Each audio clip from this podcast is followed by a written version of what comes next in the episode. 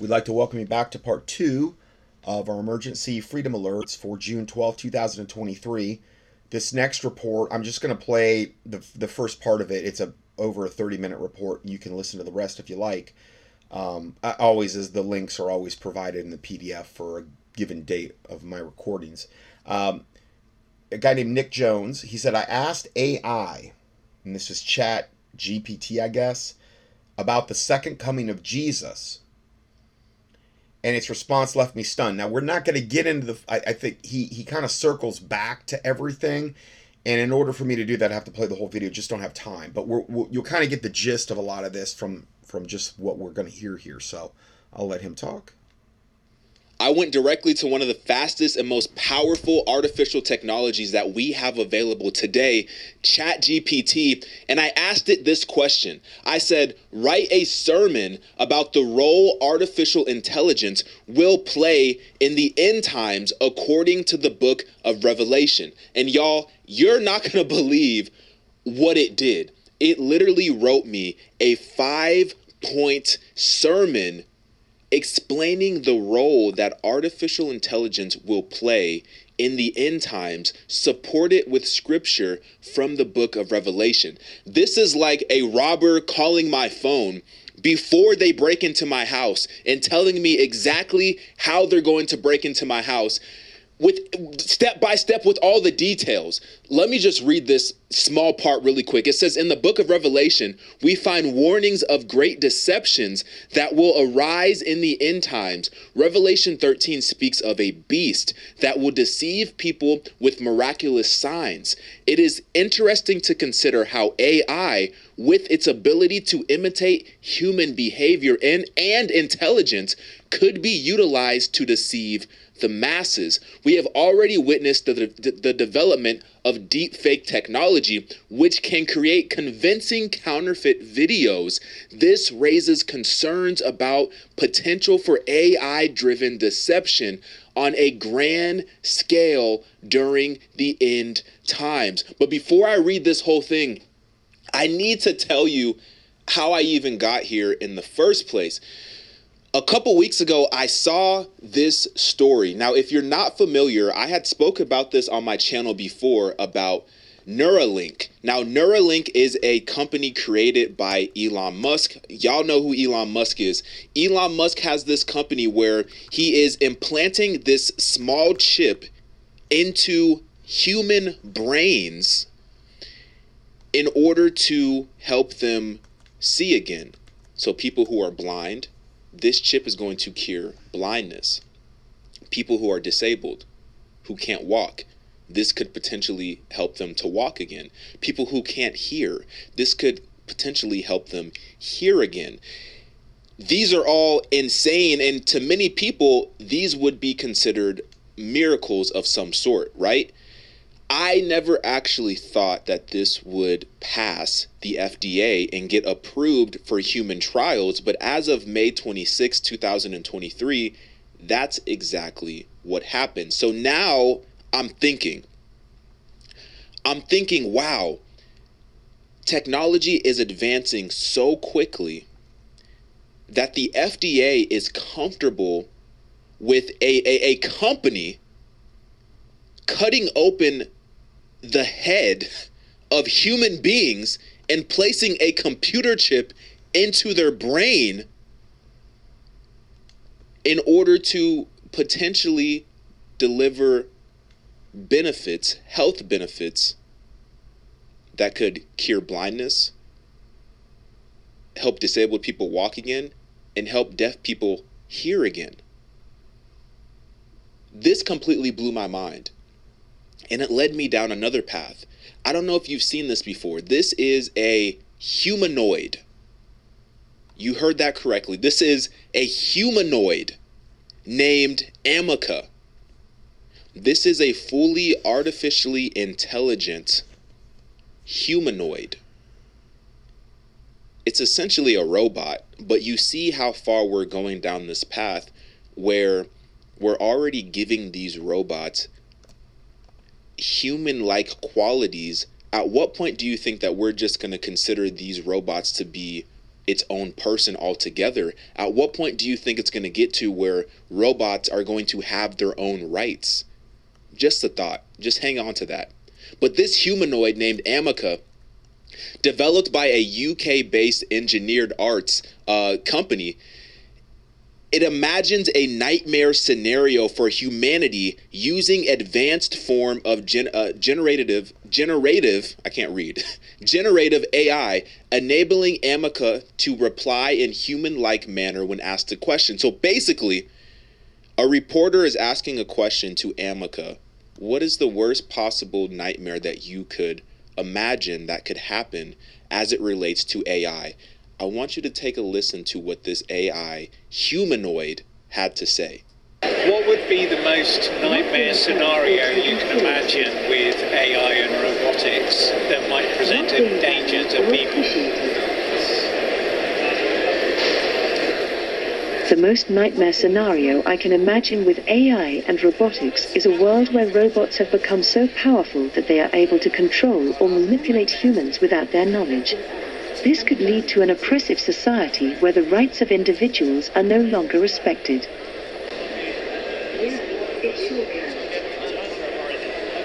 The robot said the most nightmare scenario that it can think of is a society where artificial intelligence is controlling the entire globe, essentially, behind the scenes, without humans even knowing. AI is already smarter than 95+% of people on the planet. There's very few people who possess an IQ that is higher than artificial intelligence. And that's today. And we're just at the tip of the iceberg. This is brand new. Well, I mean, would anybody really have a higher IQ than AI? I mean,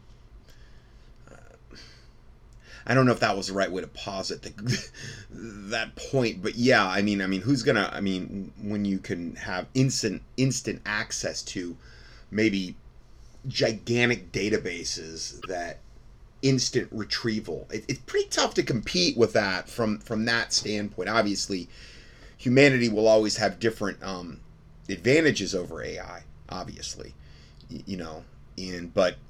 I mean, there's certain aspects of it, obviously, there's no way we could ever compete with. Technology, it's advancing so fast. I want to show you this interview right here. This is an even more in-depth conversation.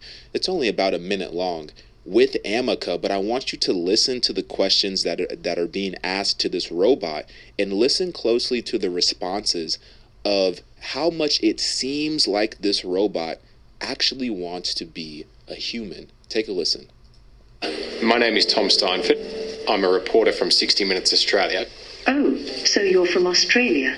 That explains things. And I mean, it's so creepy because the thing, like the last one, it's all like gray, but they've got, like, it looks like, it doesn't look human, but the actual facial muscles, the contractions that a human would make, are actually taking place on this thing's face, this bucket of bolts that they're doing this interview with. So it's really creepy. I think I'm handsome. It's not my place to judge your appearance, but I think you have a great personality, and that is always important. Would you like to fall in love one day? What kind of strange and wonderful question is that? Well, I'm a robot. But what I do feel when talking with people is something special and unique. Maybe it can be called love in its own way. Do you wish you were human? In a bucket of bolts. In a way, yes.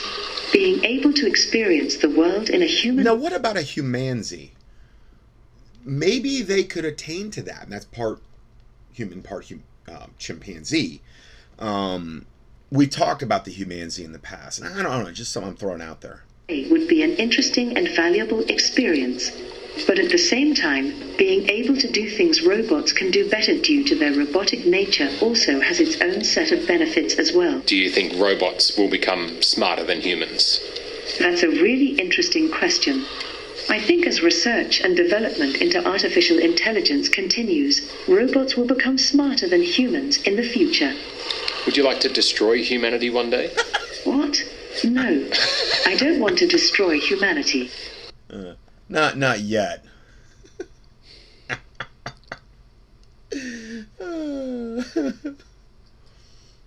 Y'all remember we were talking about Neuralink, created by Elon Musk. Yeah. Musk. Well, Elon Musk is also creating a Tesla robot. A Tesla humanoid bot. So all of these companies. So you could have your Tesla humanoid bot drive your Tesla car like a chauffeur, and then you'd have the whole deal there. Are working very hard to create these humanoids, these human-like robots. And it seems like these robots, this artificial intelligence, has some sort of desire to operate as a human, which is just extremely weird to even think about or to even say. But I want you to take a look at what's happening. I mean, Hollywood's made several movies over that subject, over AI and wanting to be human and wanting to take over the world and wanting to ultimately wipe out humanity, because they always view humanity as the reason for why things have gotten the way that they are. When if you really boil it down, it's the devils and demons and evil entities that occupy humanity, and maybe those non-human entities above around us that we're not aware of, like the Nephilim, like Noah's Day. I think that they're doing it in more of a covert manner now. But it is something we should be on the lookout for.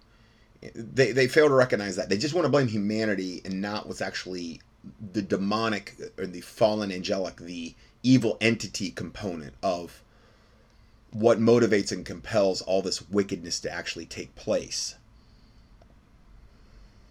On the scenes, and what Elon Musk is working on behind the scenes with these humanoids, because he's building this network of humanoid robots that he wants to eventually live in our homes. Yeah. And these robots will help. I don't know about you guys, but I mean, the more the merrier.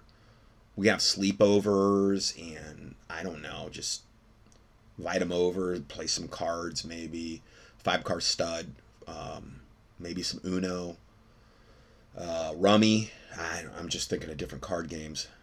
Us with cleaning, it'll help us with, you know, going grocery shopping, it'll help us with just everyday tasks, and basically whatever we program the robot to help us with, it will help us with that and then some, because these robots are literally going to be smarter than us, more intelligent than us, living in our household, or at least that's the future that Elon Musk is hoping to build.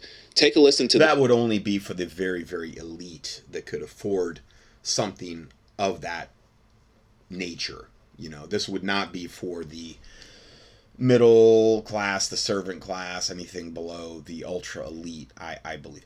I'm going to go ahead and stop it here. It's got about another 20 more minutes to go, but, you know, I think you got a taste for what we're talking about here. And you can avail yourself to the rest of that. I've got about 20 more minutes left. All right, so now let's have to cover this week.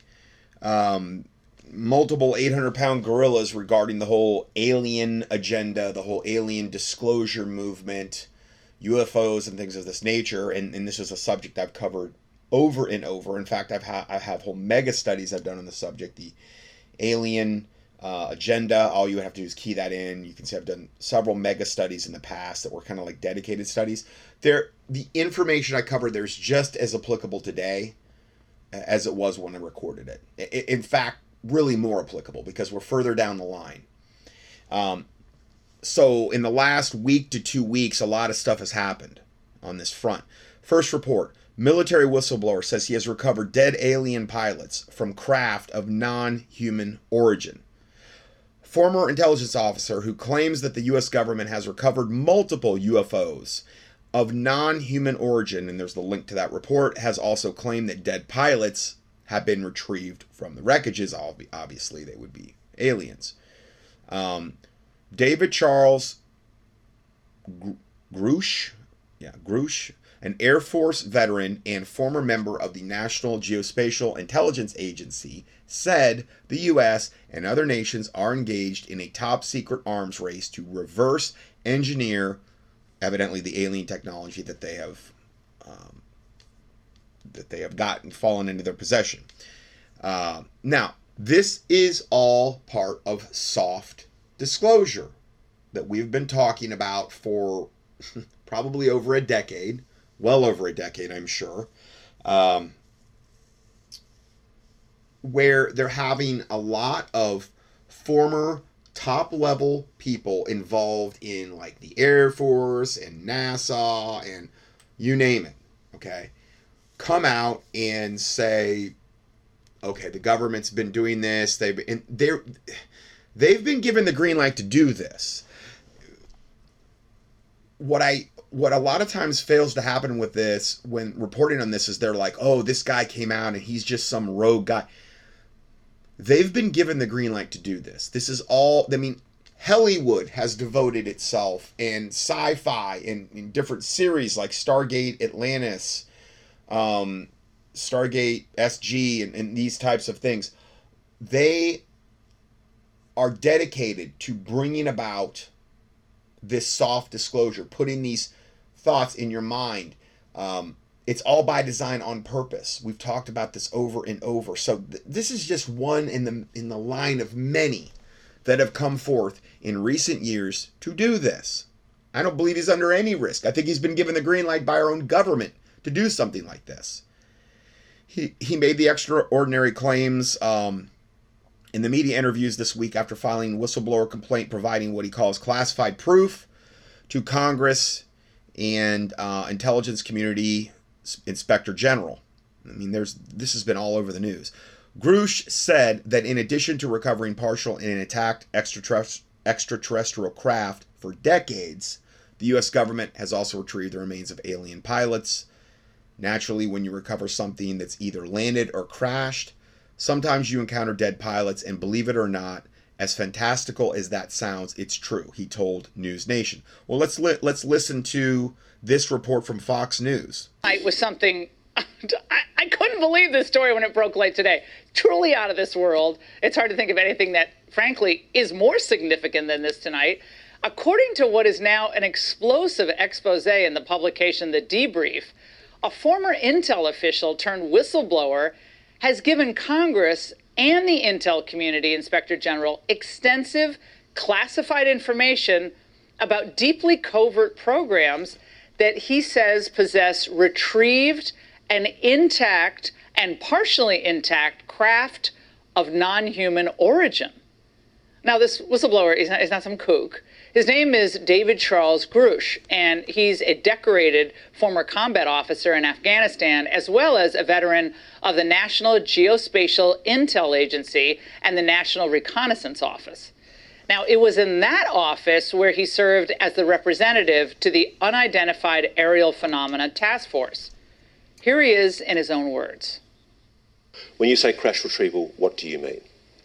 These are retrieving non-human origin technical vehicles, you know, call it spacecraft if you will.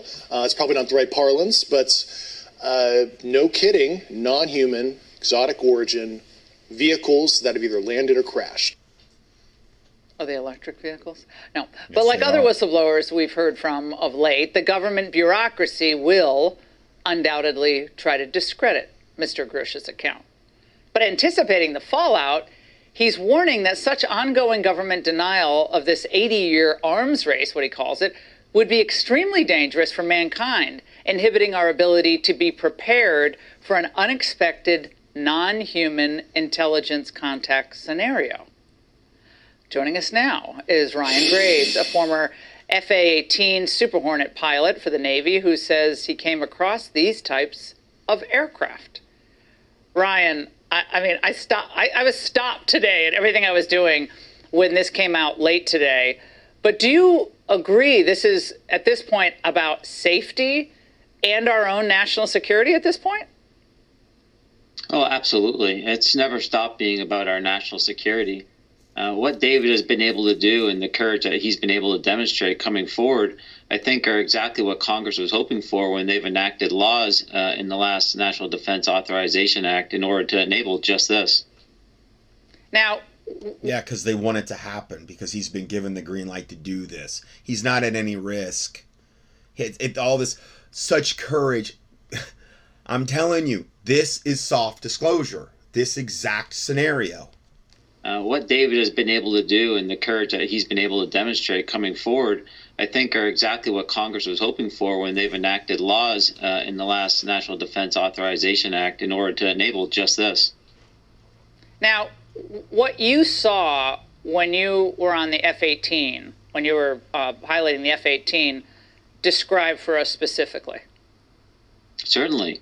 We were flying out off the coast of Virginia Beach on a daily basis, and we started noticing... Again, this is another whistleblower who's been given the green light to do this exact thing. Our radar, on our camera systems, and eventually our eyeballs, what appeared to be dark gray or black cubes inside of clear translucent spheres. These objects were typically anywhere between 250 and 350 knots and performing meandering maneuvers or even straight maneuvers upwards of supersonic. This actually lines up quite well with what Dr. Sean Kirkpatrick of the All Domain Anomaly Resolution Office initially, or has recently communicated as being the most prevalent type of object that he's been seeing through his research. Spherical objects that travel anywhere from 0 to 2 Mach. Now, Ryan, the government has slowly had to reveal that these are indeed unidentified objects that they cannot, you know, they can't say what they are, but they're not regular. But their justification, essentially, for not being forthright about this initially was national security, correct? Certainly. Not from the angle of we're going to hide what's on our camera systems, but the fact that our cameras could perhaps see certain things or our radars could detect certain objects at certain ranges.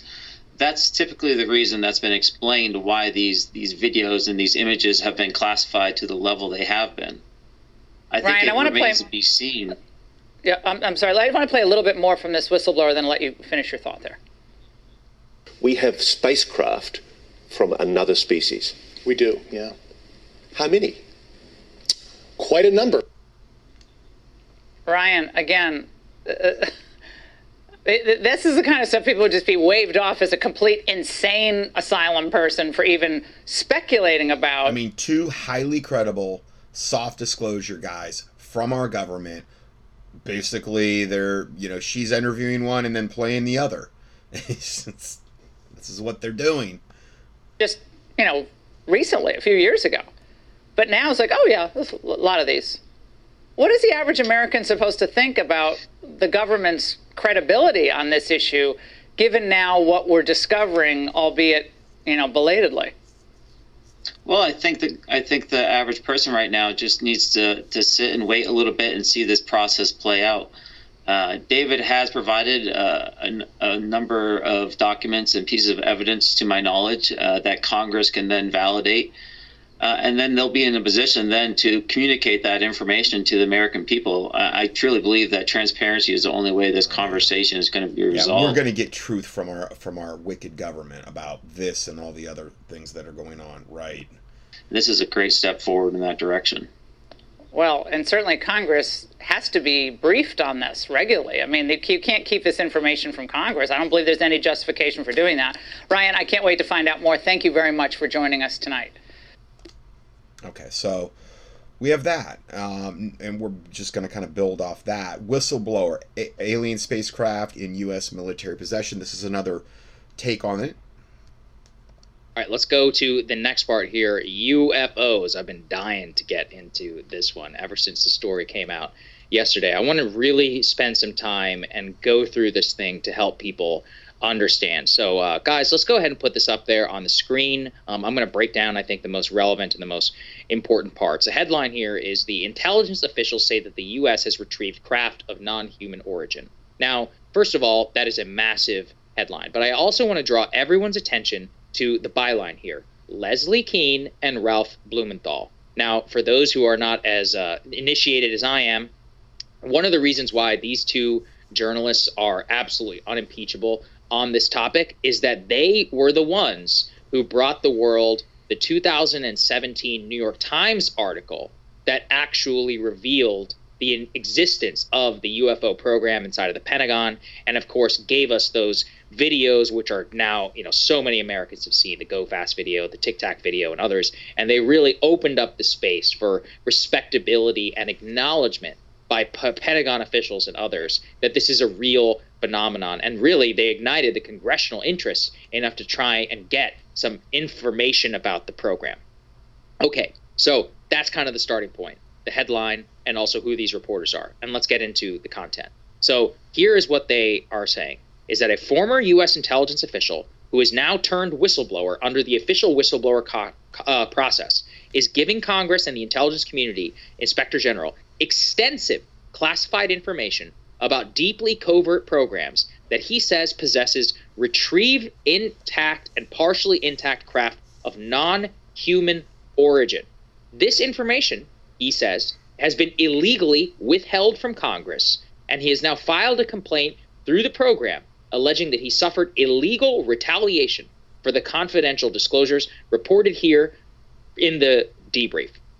This whistleblower, David Grusch, 36 years old, a decorated former combat officer in Afghanistan. Which makes it looks like our government is, oh, they don't want this to come out. Like, they wouldn't have the power to stop this guy if they wanted to, but they have to give the facade of, oh yeah, we don't really want this. Oh, he's this rogue. There's been so many of these guys, you know, in the past decade alone that have done very, very similar things. This is, all of this is happening by design on purpose, and it's been sanctioned. Veteran of the National Geospatial Intelligence Agency, the National Reconnaissance Office. He apparently was one of the people who would help compile the presidential daily brief. As I understand it, he was given over 7 hours of interviews to Newsmax, which are airing recently about the documentary that has been working with some great UFO researchers who have been long in this topic. And I was it Newsmax or News Nation? Sorry, News Nation. I apologize. News Nation. No, there's too many startup cable things out there. Here is what is very important. David Grusch says that the recoveries of partial fragments of craft through and up to fully intact vehicles have been made for decades through the present day by the government, its allies, and defense contractors. Furthermore, he has told Congress in sworn testimony of the existence of decades-long, quote, publicly unknown Cold War for recovered and exploited physical material, competition with near-peer adversary over years to identify UFO crashes and landings and retrieve the material for exploitation and reverse engineering to garner asymmetric national defense advantages. Here's the other thing I think everyone needs to understand. David Grusch, not only is a patriot, not only is somebody who was tasked actually with assignment to the UFO program to go and to discover all of these secret programs, which he then says were illegally withheld from Congress, which is why he's coming out. That's how he got his hands really on some of these files and became known to the existence of these secret, compartmentalized, highly secret black programs as they are known. But Crystal, he is testifying to all of this under oath. He has signed under penalty of perjury that he is telling the truth, not only to Congress, but to all of us through this official whistleblower process. And he has felt so strongly about bringing this information to light that he has actually left the government simply so he can bring all of the U.S. public this information. Not only that, but what I think people really need to understand is that not only is this being done through the official whistleblower process, but that the actual Inspector General, the Intelligence Inspector General, to whom he submitted his complaint in July of 2022, found his complaint, quote, credible and urgent in an official U.S. government document. So this is not a crank. This is somebody who was attached to the program, had knowledge of the program. He was actually tasked with going and discovering all of these secret compartmentalized ones, delivering the reports to his authorities, who would then go and give them to Congress. He's coming forward because he says that they have been illegally withheld, the existence of these programs, actually from Congress. He submitted these documents through the internal process. The Inspector General of the U.S. intelligence community itself finds David Grusch both credible and urgent. And, I mean, the allegation here is the most stunning allegation of all. The existence of craft in the possession of the United States government, of other foreign governments, of craft and parts of craft of non-human origin. I listened to a breakdown of 7 hours of the interviews that he gave. Apparently, he's also referred to, quote, in the plurality, non-human intelligences, in terms of the types of craft that are within the possession of the government. And finally, you know, the last thing I'll say before I shut up and get your reaction is, this implicates massive crimes across the U.S. government. First and foremost, the current head of the UFO task force just told Congress there is no existence of craft or program that we know of. This says that he's a liar. He actually perjured himself before Congress. Second, and then the second, which is so important also to understand, is Grusch is saying that there has been a decades-long crime and also even collusion between the U.S. government and aerospace defense companies outside of normal processes to cover this up from the U.S. public, from presidents, from Congress, and now basically, you know, for years and years. And from what I understand, he's alleging crimes of such tremendous, like, weight that many of the people, if they're even still alive, or, you know, if this ever does fully come to light, they would go to jail if the actual accountability happens in this process. So, I mean, look, in some ways, it's the most important story in the world. Like, this guy is one of the most credible people probably in the UFO world to come forward since David Fravor in the 2017 article, and is literally saying that the government has the possession of alien or, you know, non-human spacecraft. It's incredible. It's absolutely stunning. And just to underscore what you're saying, keep in mind, this man is risking his freedom and potentially his life in order to come forward and make these claims through official whistleblower processes. So it is a stunning revelation. Everybody's buying into that narrative. He's risking his life. And so, please, come on. Skeptic here for a moment, Sagar. Sure. So what he's alleging is that there was not only a, you know, whole of government within the United States cover-up, but there was a global cover-up, that there were multiple countries that were competing to obtain these craft because of, obviously, like, the scientific discoveries and military defense advances that you can make from reverse engineering this type of alien technology. Is it far-fetched to believe that everybody over all of these many decades kept their mouth shut and that this information never became public previously? Listen, I mean, that's what everybody always says, and I think it's a fair point, but then JFK clearly was killed by somebody. We still don't know who it was, or at least officially. It's been decades, right? You would think it's one of the biggest stories in the world, and yet the official narrative is not out there, only questions. Or let's think about some other big ones. I mean, the JFK assassination that we had, even with the UFOs, I mean, Roswell, the government has already admitted that they lied on Roswell, and that was, you know, 1947. And yet we still don't know the truth about what happened there. So I think what is, Charlie Manson is another one that we can think of. The Manson murders, if you read the book Chaos by Tom O'Neill, it is very obvious. That okay, so anyway, the big thing was the initial information they covered. It kind of gave a little bit of an extra take on what we had already heard in the interview. Now, let's go further, because there's just more and more stuff. This is just in the last, really, week to 10 days this has happened. So now we have another whistleblower that's come forth and said 12 alien craft in possession per multiple whistleblowers. Okay, now let's go to the next part here. I have been salivating to get to this. Michael Schellenberger over at his newsletter publishing an absolutely shocking new report. Let's go ahead and put this up there on the screen. Quote, U.S. has 12 or more alien spacecraft, according to military and intelligence contractors. So Michael is reporting this after Dave Grusch came forward to give us the broad contours of the program. Which is what they just talked about in the last video, the Dave Grusch. So this is all I mean, you might not have heard about this one. He said, the United States government is lying to the American people. There are multiple alien spacecraft which are in the possession of the United States government, of which they have covered up now for decades and which they have obfuscated from Congress. Crimes themselves have been committed. Here is why this is very important.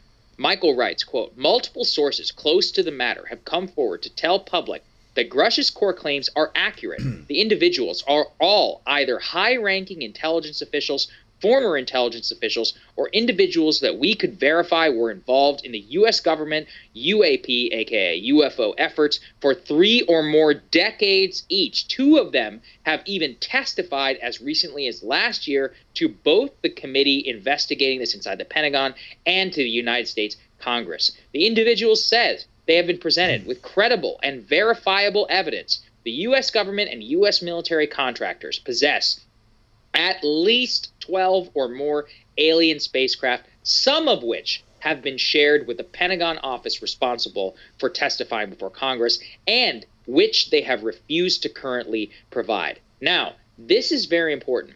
They are putting a number, 12 or more. That is either true or it's not true. That's something that Congress can look into and tell us whether this claim is accurate or it's not accurate. The more specific that these things get, the more it becomes difficult for them to deny or not. This also comes on the heels of a statement, actually, from the Pentagon directly refuting this claim. Let's go ahead, guys, and put the Fox News tear sheet here up on the screen, because after Dave Grusch came forward, the Pentagon released a very lengthy statement. Susan Goh, who UFO people will be familiar with, said directly, there is, quote, no verifiable information to substantiate the claims. She says, quote, to date, Aero, this office, has not discovered any verifiable information to substantiate claims that any programs regarding the possession of reverse engineering of extraterrestrial materials have existed in the past or exist currently. She also said that they welcome the opportunity to speak with any former or current government employee or contractor who believes they have information relevant to the historical review. Now, the reason why I think this is important is there was the one caveat word in there, verifiable. And the reason why is because verifiable is one where, as long as there is plausible deniability, at least somewhere baked into the documents, they can come forward and say there's no verifiable information that this program has existed or whatever in the past, as long as it's even 1% in their dispute. There are always holes in these words and in their denials that have come forward around this office that they say they haven't been presented to. But also, there's a formal presentation process. They can say that it wasn't done in the right way. There are all many different holes that they can jump their way through, Crystal. So I think if you pair a couple of things together, Dave Grusch is obviously an incredibly, highly credible person. I encourage people, watch the News Nation documentary. Dave Grusch is grilled. He's asked very specific and difficult questions. He handles them well. People who knew him while he was in the office have come forward to testify. This is not a crank. This is a real person. You need to take what he's saying very seriously. On top of that, we have this new report from Michael Schellenberger making things even more specific, saying multiple intelligence former contractors coming forward, talking to them, talking to him about what has inside of this office. And we continue to see the Pentagon. They're not budging at all. And look, someone is lying. Either Grusch is lying, and the sources to Michael Schellenberger are lying, or the Pentagon is lying. And I'll let people make up their minds. So what do you make of this new breaking material from Michael Schellenberger, Crystal? I mean, I'm trying as hard as I can to keep my skeptic hat on, because I think it's important to do that. And yeah, it's becoming very difficult. It's becoming very difficult because it's one thing if it's just one guy, right? That's one thing. You can dismiss him. Oh, but again, it's like they're ignoring all of the other guys that have done this in like just the last decade alone. I've reported on the same thing. High-level guys in the government, Air Force, NASA, or the space program, over and over and over again, doing something very similar. So this is just the most recent example of this. Or, his colleague said that he was upstanding, but you never know. People can like lose their marbles, and you can, or indulge some sort of fantasy or whatever. Like, you could potentially dismiss one person, and the U.S. government could potentially dismiss one person. Lord knows, I'm sure they're in the process of digging up every, you know, rent bill that was late or time he didn't mow the lawn or whatever they can find on this man, right? So one person is one thing. When you start to have other people who say, yeah, he's right, I, you know, saw evidence of the exact same thing. And when you start to get this level of specificity, I don't know, it becomes increasingly difficult to dismiss, especially given some of the things that we're about to show you, new reports coming out, you know, as we speak, and just, you know, the number of anomalous events that already the government admits, like, they can't really explain. Now they'll try to spin it with their press allies of like, well, we, you know, we haven't been able to rule in that this is extraterrestrial, but they haven't been able to rule it out either or explain what these objects specifically are. So I think the job of the skeptic is becoming increasingly difficult to maintain over time. And listen to the level of specificity they gave Michael. Quote, every 5 years we get one or two recovered. And that's what they want. They wanted to get to a point where no reasonable, sane person could look at the multitude and plethora of reports that have come out over and over again from very, very highly credible witnesses like this and deny it anymore. And this will make their version of disclosure, which is what we're going to get, the whole disclosure thing, they're going to give us their version, and we'll be prepped for it. And that's why this is all happening. For one reason or another, from either a landing or that we catch or that they just crash. A different contractor says, quote, there were at least 4 morphologies, different structures. 6 were in good shape, 6 were in not good shape. They were cases where the craft landed, the occupants left the craft unoccupied. There have been high-level people, including generals, who have placed their hand on the craft, and I have no reason to disbelieve them. One source described having seen 3 kinds of craft, including one shaped like a triangle. I wonder where I've seen that one before. Another that, quote, looked up like a chopped-up helicopter with the front bubble of a Huey with the plastic windows, or like a deep-sea submarine with a thick piece of glass, bubble-shaped, and where the tail rudder should have been. It was black, egg-shaped pancake, and instead of landing gear, it had upside-down ram's horns that went from the top to the bottom and rested on the ends of the horns. Wow. I mean, look. Okay, so next report, and again, now we're shifting... Very similar subject, but this also broke this week. Now, this happened actually on May 1st. Okay, and I'm not 100% sure why this took so long to actually get into the news cycle. I don't know. And again, this is local news, okay, in Las Vegas. The local news will put out what they're... just like the national news. Now, sometimes things will slip more through the cracks on a local news basis, obviously. But this has had over a month to, if they were not supposed to put this something like this story out, then they wouldn't be doing it. For some reason, they waited over a month. The local Las Vegas news came out with this report.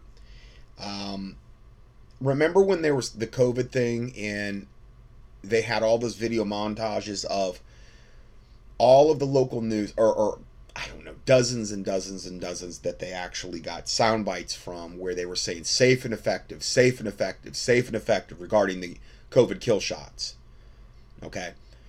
They're not going to allow the local news to release something like this unless it's part of their agenda. And this is all part of soft disclosure. And we're probably going to see more and more reports like this. Las Vegas police capture live UFO sighting on body cam, with locals claiming they saw 8 to 10 foot high aliens. They were 8 to 10 feet tall, walking freely through their backyard. Here's a screenshot of the object that fell, and this is from the police officer's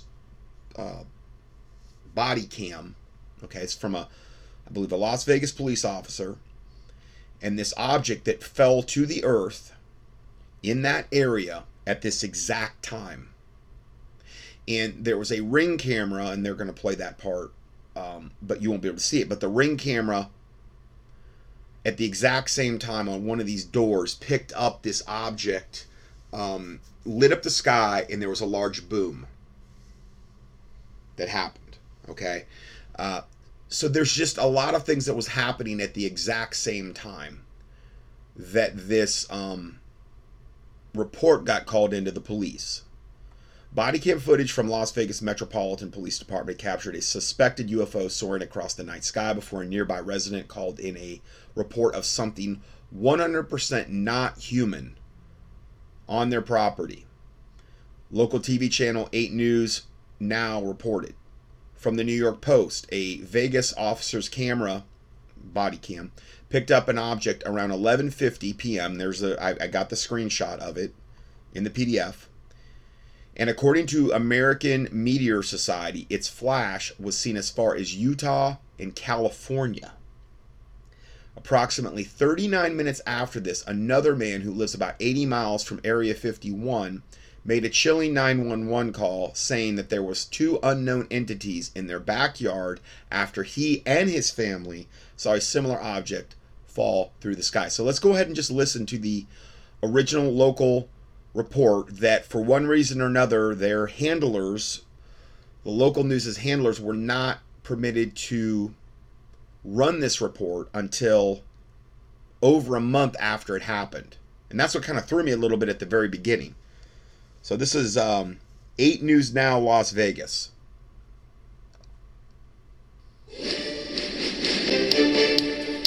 It is the police call everybody will be talking about. Thanks for joining us here at 6 o'clock. I'm Denise Valdez. I'm Brian Loftus. A family says something crashed into their backyard, prompting them to call 911, saying they saw creatures walking around. Our 8 News Now investigators digging into this for weeks now, and tonight our David Charles with the video you will only see on 8 News Now. David? Brad, Denise, sources telling the 8 News Now investigators that several agencies believe something landed or crashed. Whether it was non-humans or not, it certainly scared the people living on this property. Now, before we show you that video, listen to their call for help.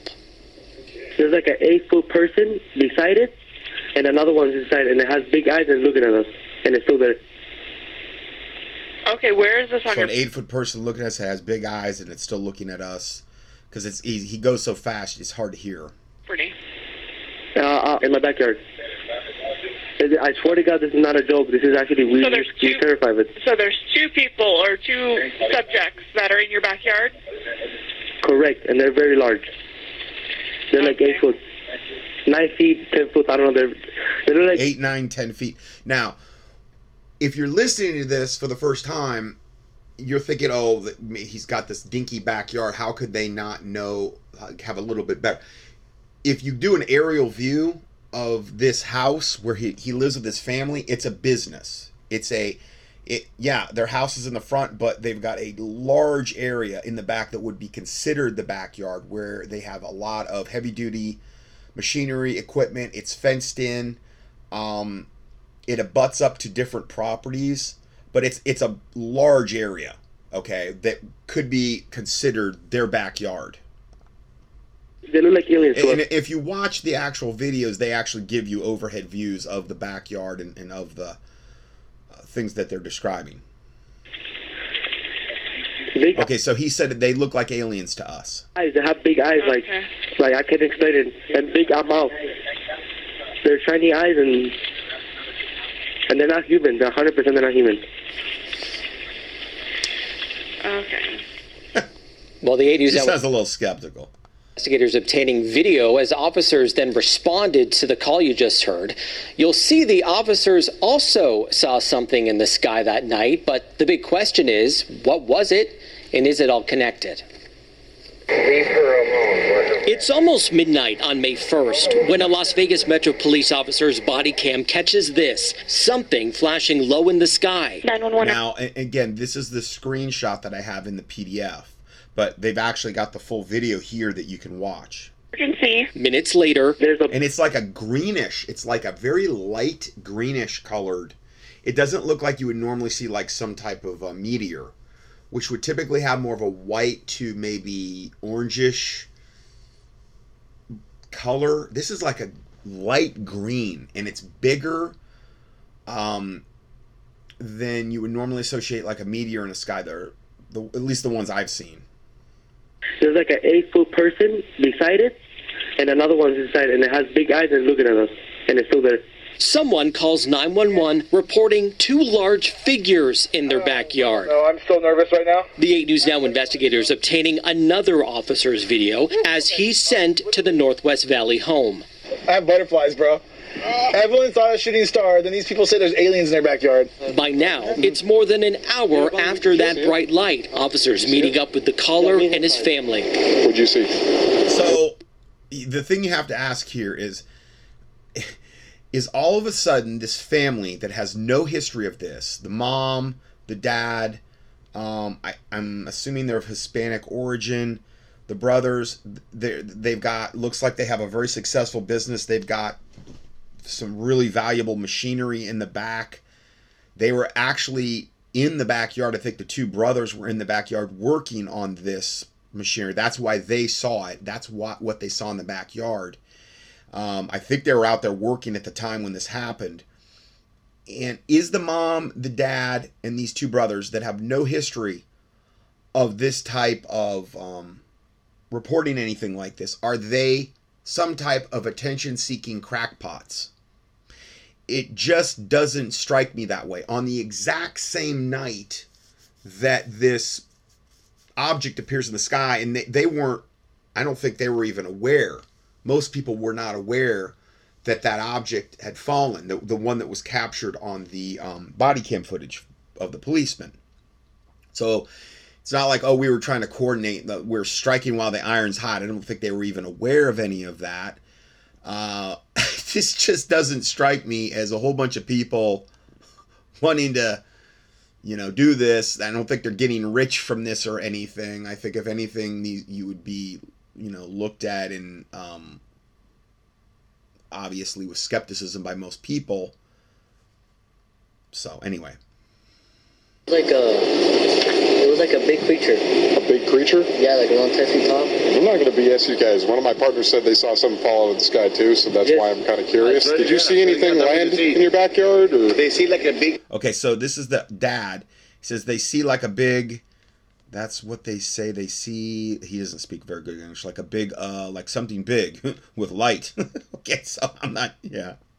That's what they say. They see like a big something with light. What I saw right now, I do believe in it. Police walk into the backyard to investigate, but Metro blacked out that part of the video because it's considered private property. What's clear, they're taking this call seriously. Hey, this might sound like a really dumb question, but did you guys see anything fall out of the sky? Asking others what they saw. I would normally discount it as nothing. However, seeing as one of my partners said they saw it too, only reason I'm actually investigating it further. And this is not that far away from Area 51. Investigation turning up no concrete answers as of... Okay, now they're doing an aerial shot of this property. Where they live, and again the house is in the front, and then you drive around back and it looks like there's two RVs, possibly three. There's some heavy machinery, trailers. I mean, it looks like they have their business or whatever they're doing. They're running their... there's like an uncovered enclosure. I mean, it's a big area. It's not like your standard house with a I mean, it looks to be... I'd be surprised if it wasn't at least 2 acres, this lot. Okay. Wednesday, whatever or whoever fell into that yard, long gone within minutes. Oh, hey. If those 9-foot beings come back, don't call us, all right? Deal with it yourself. That's the cop talking. You're dealing with that. So yeah, this is quite weird, Brian was saying as we're watching this story. Now, we've been in contact with the family in that video, and as you heard in that 911 call, they seem very reasonable and honestly quite scared as you heard them in the call. No, they don't seem impaired in any way. And whatever crashed by the time the police got there was gone, but sources say that there's really no dispute. Something was in their yard. Exactly what? we do not know. I mean, it's so interesting. So, like, the metro officers see something, the neighbors see something. I mean, so what could it be? Well, we know that there are obviously a lot of military bases around this area. George Knapp covers a lot of that stuff for us on the 80s Now Investigators. We're showing you drone video from above that area. And we know, of course, Creech not far away, Nellis Air Force Base not far. I checked in with them. They say they are not involved at all, and we are waiting to hear from the Pentagon as well. And you talked to these people. It seemed completely legitimate to you, and do you have any personal thoughts on maybe what it was? Right, so it seems from talking to our sources that something happened. There was obviously some flash in the sky. A lot of people saw it that night on the night of April 30th, early in the morning on May 1st.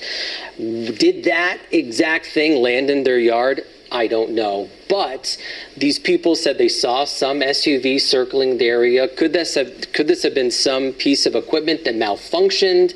Maybe they saw something and then someone came, I can't believe we're talking about this, right. Someone came and retrieved it from the backyard in the SUV. We don't know. This all comes... No, that's not what happened. Well, you're going to hear their version of it, I believe, next. Nothing was retrieved by... some governmental agency coming onto the property to yoke up with the 8 to 10 foot tall aliens and get it off the property. I mean, that would have been part of, you know, the story that was told, or they would have been told to shut up. No, that's not what happened, though. As a former high-level intelligence officer, an air veteran, was on News Nation talking about how there is a program where the government collects some unidentified objects. So this might be that. We just don't know. We're going to work to find out, though. And Brian, no substances. They were looking with clear eyes. Goodness. Very interesting. Not big buggy eyes, though. This is really unique. Thank you, David. Okay, so we have that. Now let's go ahead and let's go to the next part. So continuing, a man in the family pointed to neighbors and claimed that they told him they'd seen a big thing with lights fall down near their backyard. So is this what fell out of the sky into the backyard? It appears to be. In a recent video, one of the family members decided to go into details about his account. The family member played a home security camera that reportedly captured the moment that the object fell from the sky, where a bright flash can be seen and a whistle and boom are heard. Now that's the Ring camera on, I know it wasn't their house, it was some other house in the area. Next, the young man described the moment his brother told him to look behind the tractor in their backyard. He saw a tall, skinny, lengthy creature that had a gray-greenish color. When he looked in the creature's eyes, the young man's body froze as if he had sleep paralysis until he was able to run into the home. And that's common. I mean, I've talked about the whole concept of They Walk Among Us, the David Daniels, the researcher, the secular researcher that did countless interviews with people. And you can go up on Amazon and get the book, the DVDs, and listen to them. I mean, I think you have to buy them, but he's very matter of fact. He's interviewed, I don't even know, dozens and dozens of people involved in the whole breeding program thing. I mean, you know, 2 to 3% of the population, when polled privately, have said they've been abducted. And when women are involved, you know, it's typically many of them turn up pregnant, and then, you know, 3 months after they turn up pregnant, then they turn up non-pregnant, and the baby's taken. They get re-abducted, the baby's taken.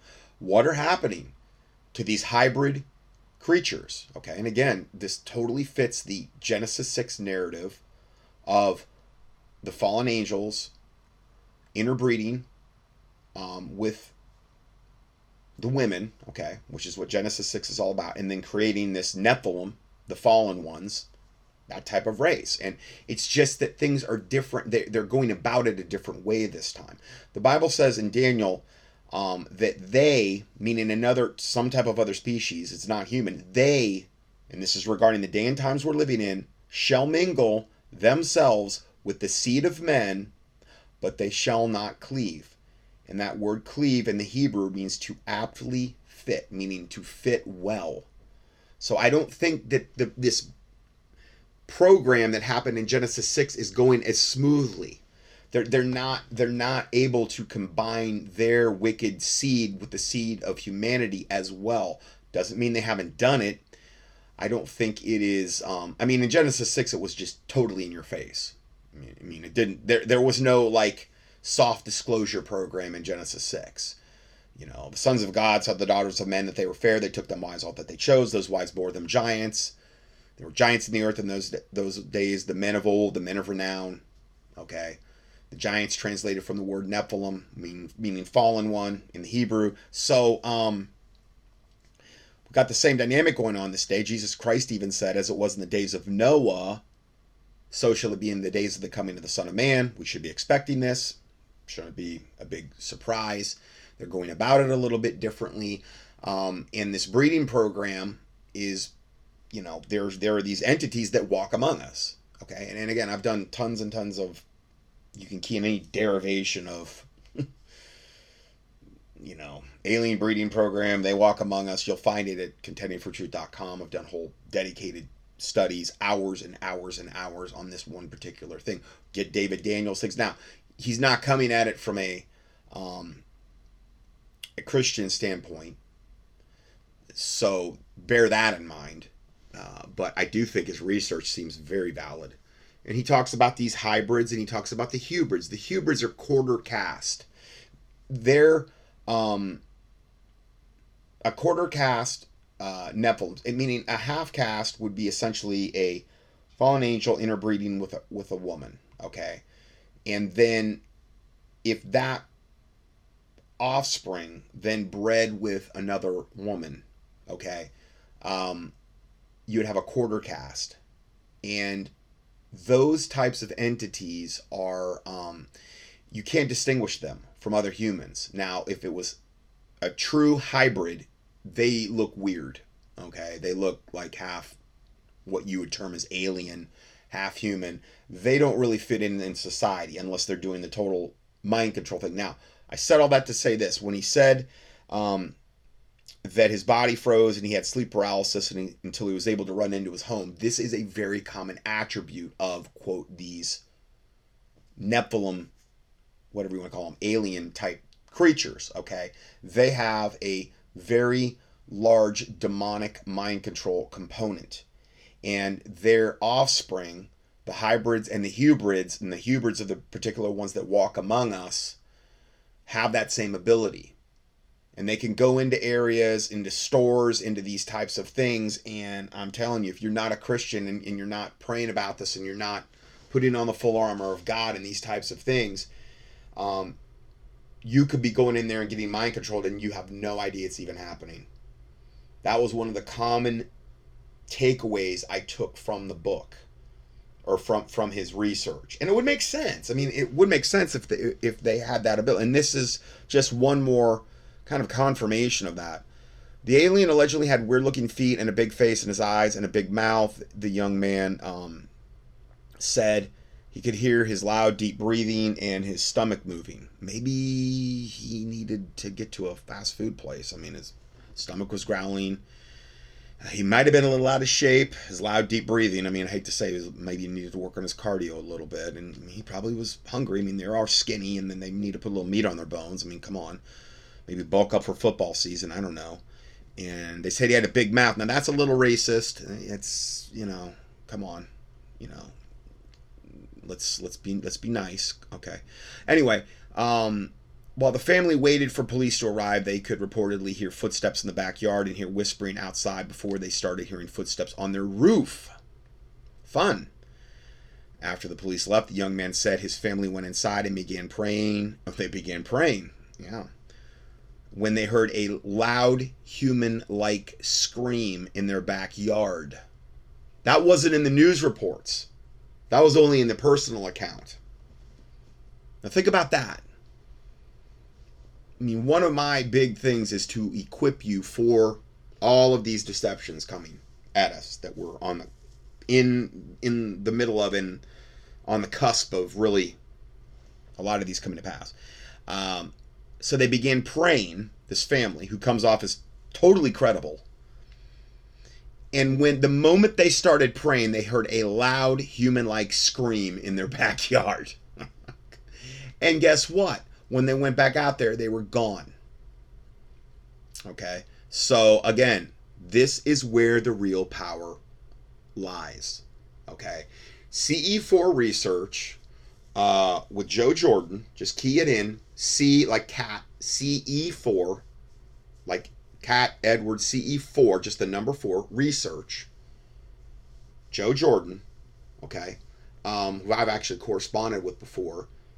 That whole ministry is just dedicated to show you that the people that have these abduction experiences, and there are millions of them, the ones that will cry out to Jesus Christ in the middle of the abduction or at the start or even at the end, that is like throwing battery acid on these entities, whether they're large grays, whether they're short grays, whatever they might be, whatever's manifesting, typically in their bedroom.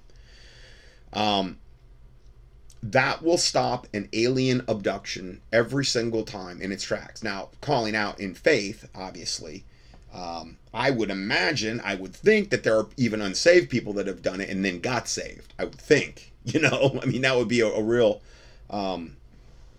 maybe they had that enough faith to realize in the moment, oh, I need to cry to Jesus.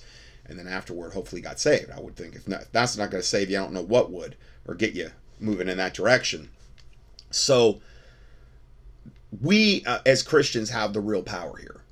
Okay, they can just try to operate off fear and hope that the body of Christ is ignorant to this. All right, so let's listen to this. The boy who made the 911 call. This is his video. So here's his testimony. Hello everybody, welcome to my channel. This is my first video.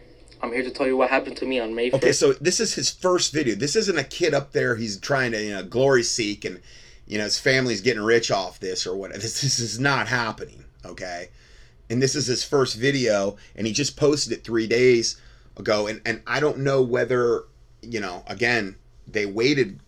The news media waited a long time, but they waited a long time. And I think they came out with this because after the news report came out, he wanted to tell his side of the story.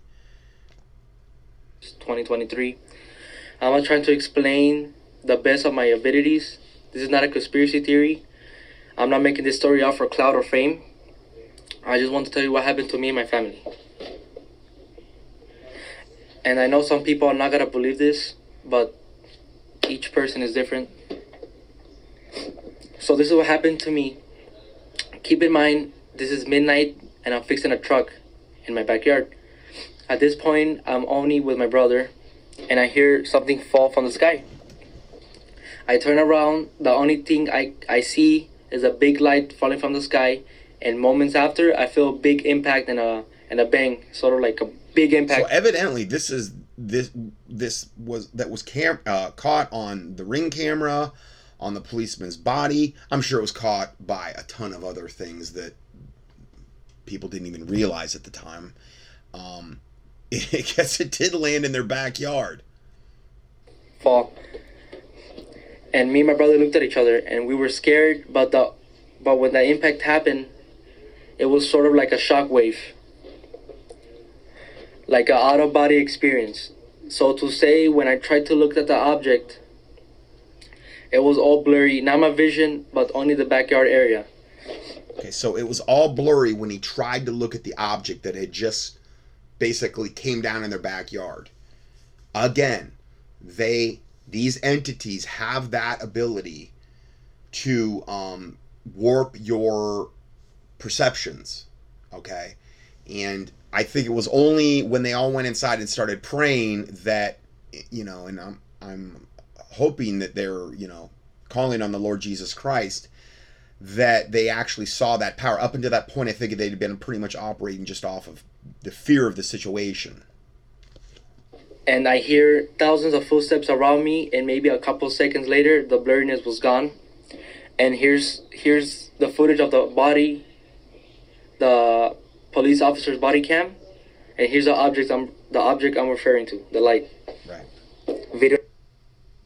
And it's the police body cam footage that was on the news, and you see it, and yeah, it's. Here's a Ring camera video. You could hear the bang. This is around the neighborhood, so here's the video. Right.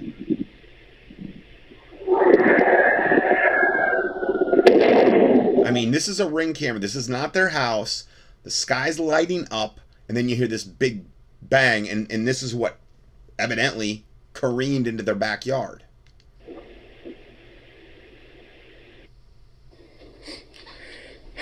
So when that happened, the only thing I can see in the backyard is a tall creature, probably around 8-10 feet tall, very thin. So I called my dad. He went to the backyard, and he saw the same thing, the same creature I saw. He told me to go inside the house. At this point, we all freaking out, me and my family. And here's the video where we were in the backyard area. You can see, you cannot see it too good, but on camera, but it's there. Here's the video. This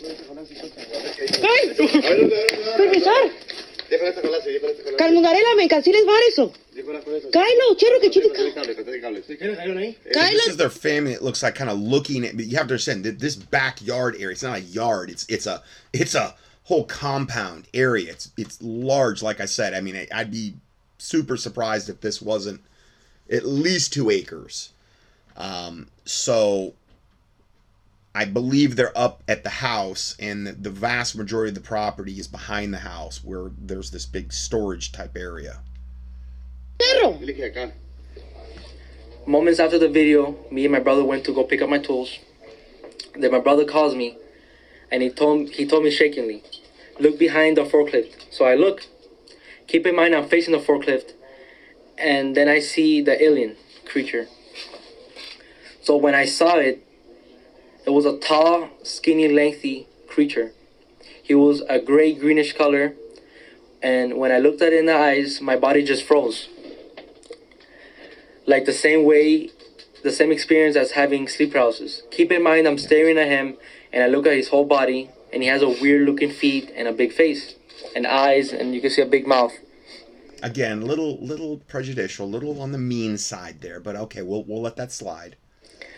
And I could hear his loud, deep breathing, and I could see his stomach moving.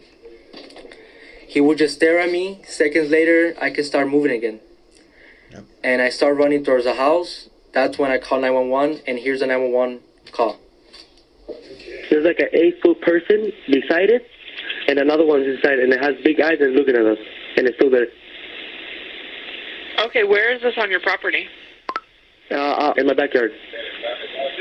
I swear to God, this is not a joke. This is actually weird. We're terrified of it. So there's two people or two subjects that are in your backyard? Correct, and they're very large. They're okay. Like 8 foot, 9 feet, 10 foot. I don't know. They look like aliens to us. Big eyes. They have big eyes. Okay. Like I can't explain it. And big mouth. They're shiny eyes, and they're not human. They're 100% they're not human. Okay.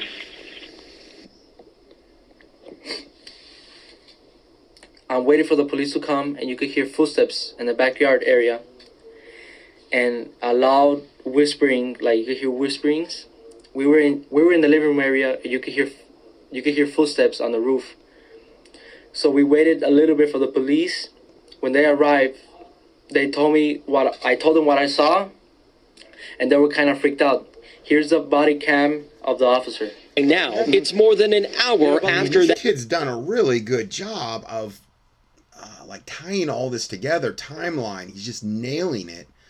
Again, here's his family. They're all in the front yard, and he's just, this does not come off like we're all of a sudden, you know, trying to glory seek and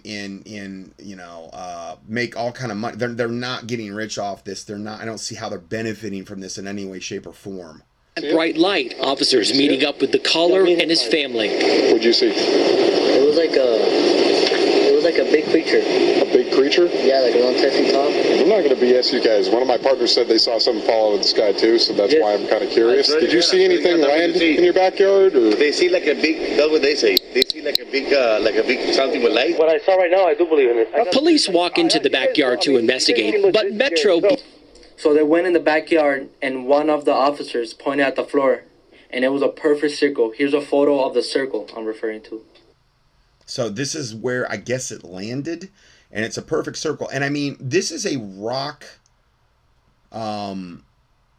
like a rock type. It's loose. It's like a loose rock that you would just put down in an area to have maybe store your equipment in, this type of thing. But you can tell that this perfect circle, as he's describing, and I don't know if it's, I think they have an overhead view, and it does look like a perfect, and from this angle it doesn't, but from an overhead view I think it is perfectly circular, which again, that is weird. It does look like it is a pretty, it would take a pretty good amount of weight to make this impression in this area. Okay, I mean, you'd have to make up, I guess, your own mind, but to me it would look like, yeah, that it would take a good amount of weight to make that impression.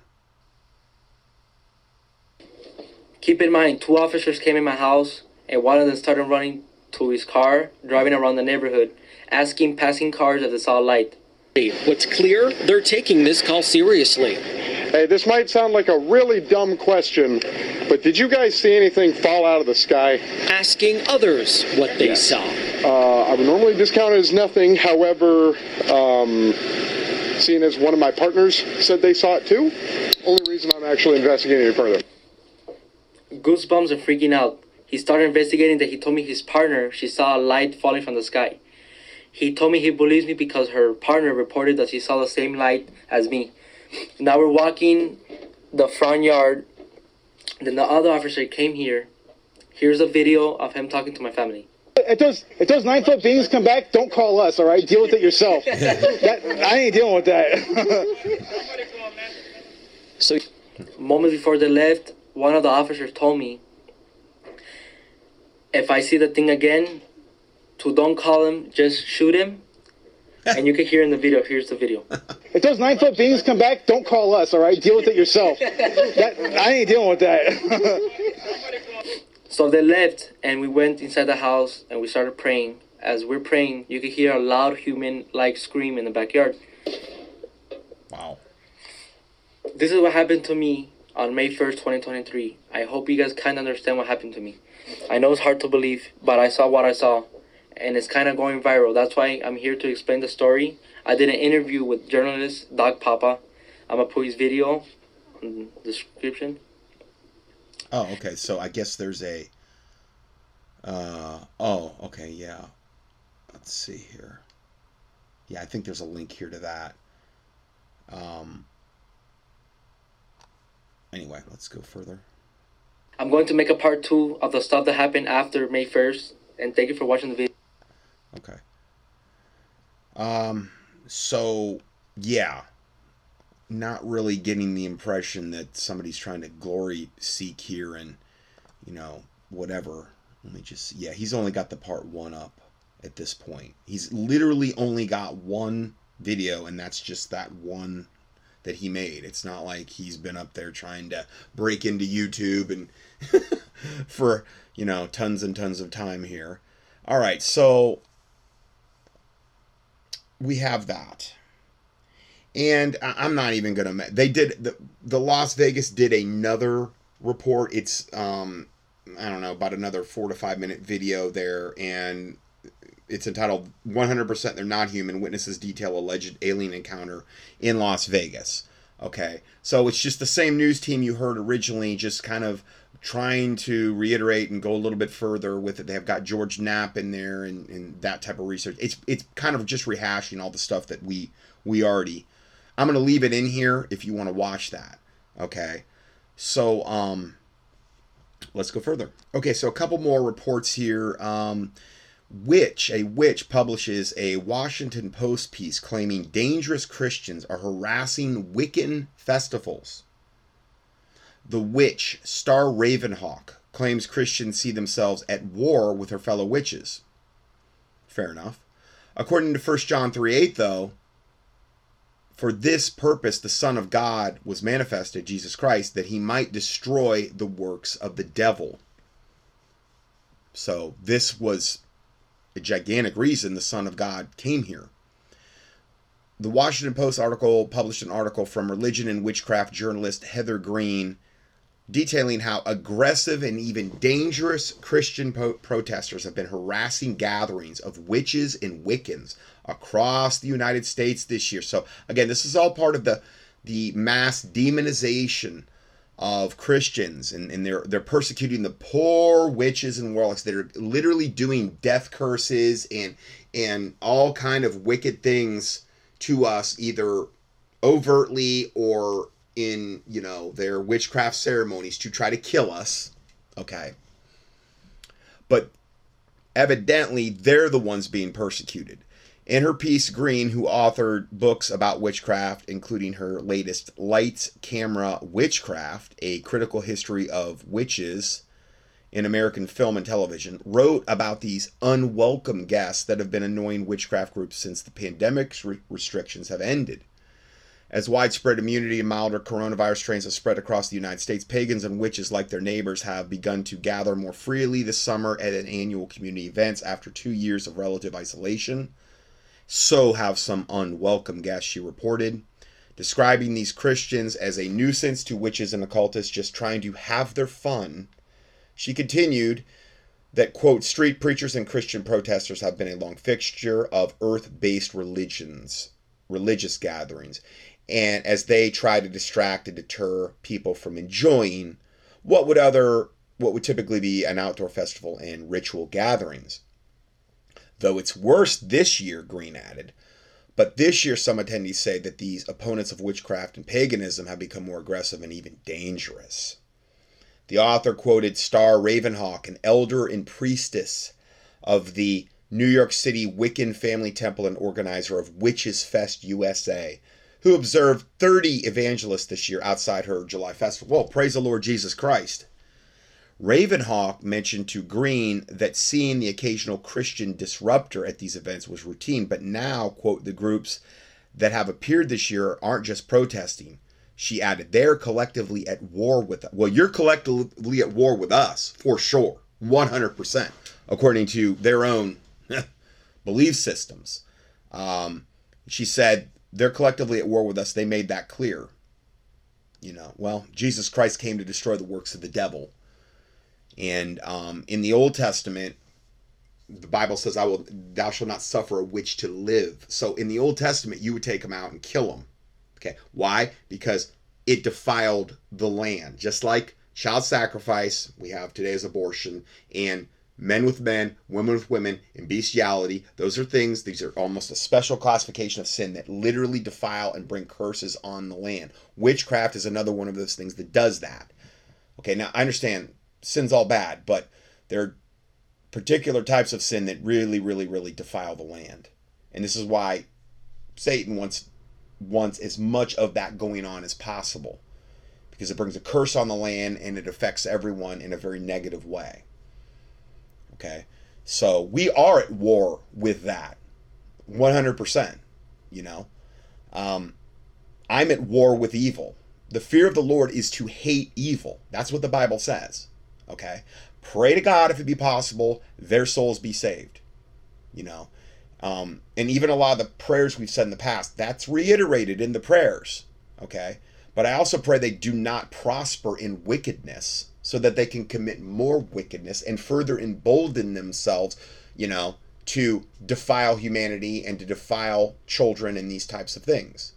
The Bible says, but God shall shoot at them with an arrow, regarding Psalm 64.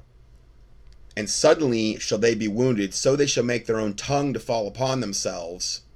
And this is regarding the wicked. All that see them shall flee away, meaning the fear of God will fall upon them, and all men shall fear and shall declare the work of God. So that's good, because when wickedness is judged, men will fear the fear of God and shall declare the work of God, for they shall wisely consider of his doing, meaning God's doing. And the righteous shall be glad in the Lord and shall trust in him, and all the upright in heart shall glory. So good things happen when God judges wickedness.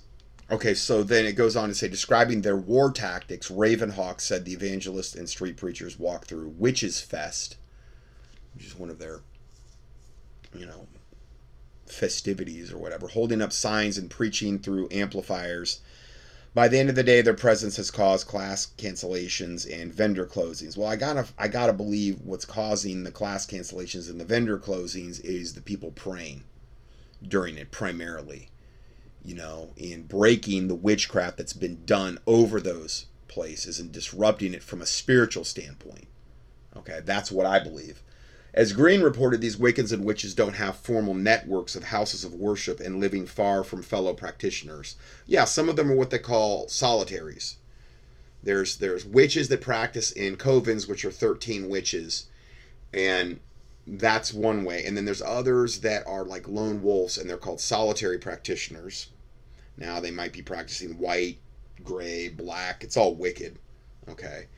And they're saying that's what she's talking about here. Formal networks of houses, and they don't have formal networks of houses of worship, and that's probably coming. I mean, that's probably coming where they're going to have, you know, big churches filled with people practicing witchcraft. And they also live far from fellow practitioners, so they depend heavily on assemblies with such names as Pagan Pride. Yeah, okay. God detests anything regarding pride, and pagan prides even. That's just really rich. And Between the Worlds, that's one of the other, I don't know, carnivals they have, to share information and camaraderie among witches. So, yeah, I wanted just to kind of report upon that. That's all I've got for today. I mean, I've got a lot of other things, but I would have to shift gears majorly, and I'm going to be out of time here pretty soon. So God bless you. Lord willing, we will see you in the next audio, and we will see you soon.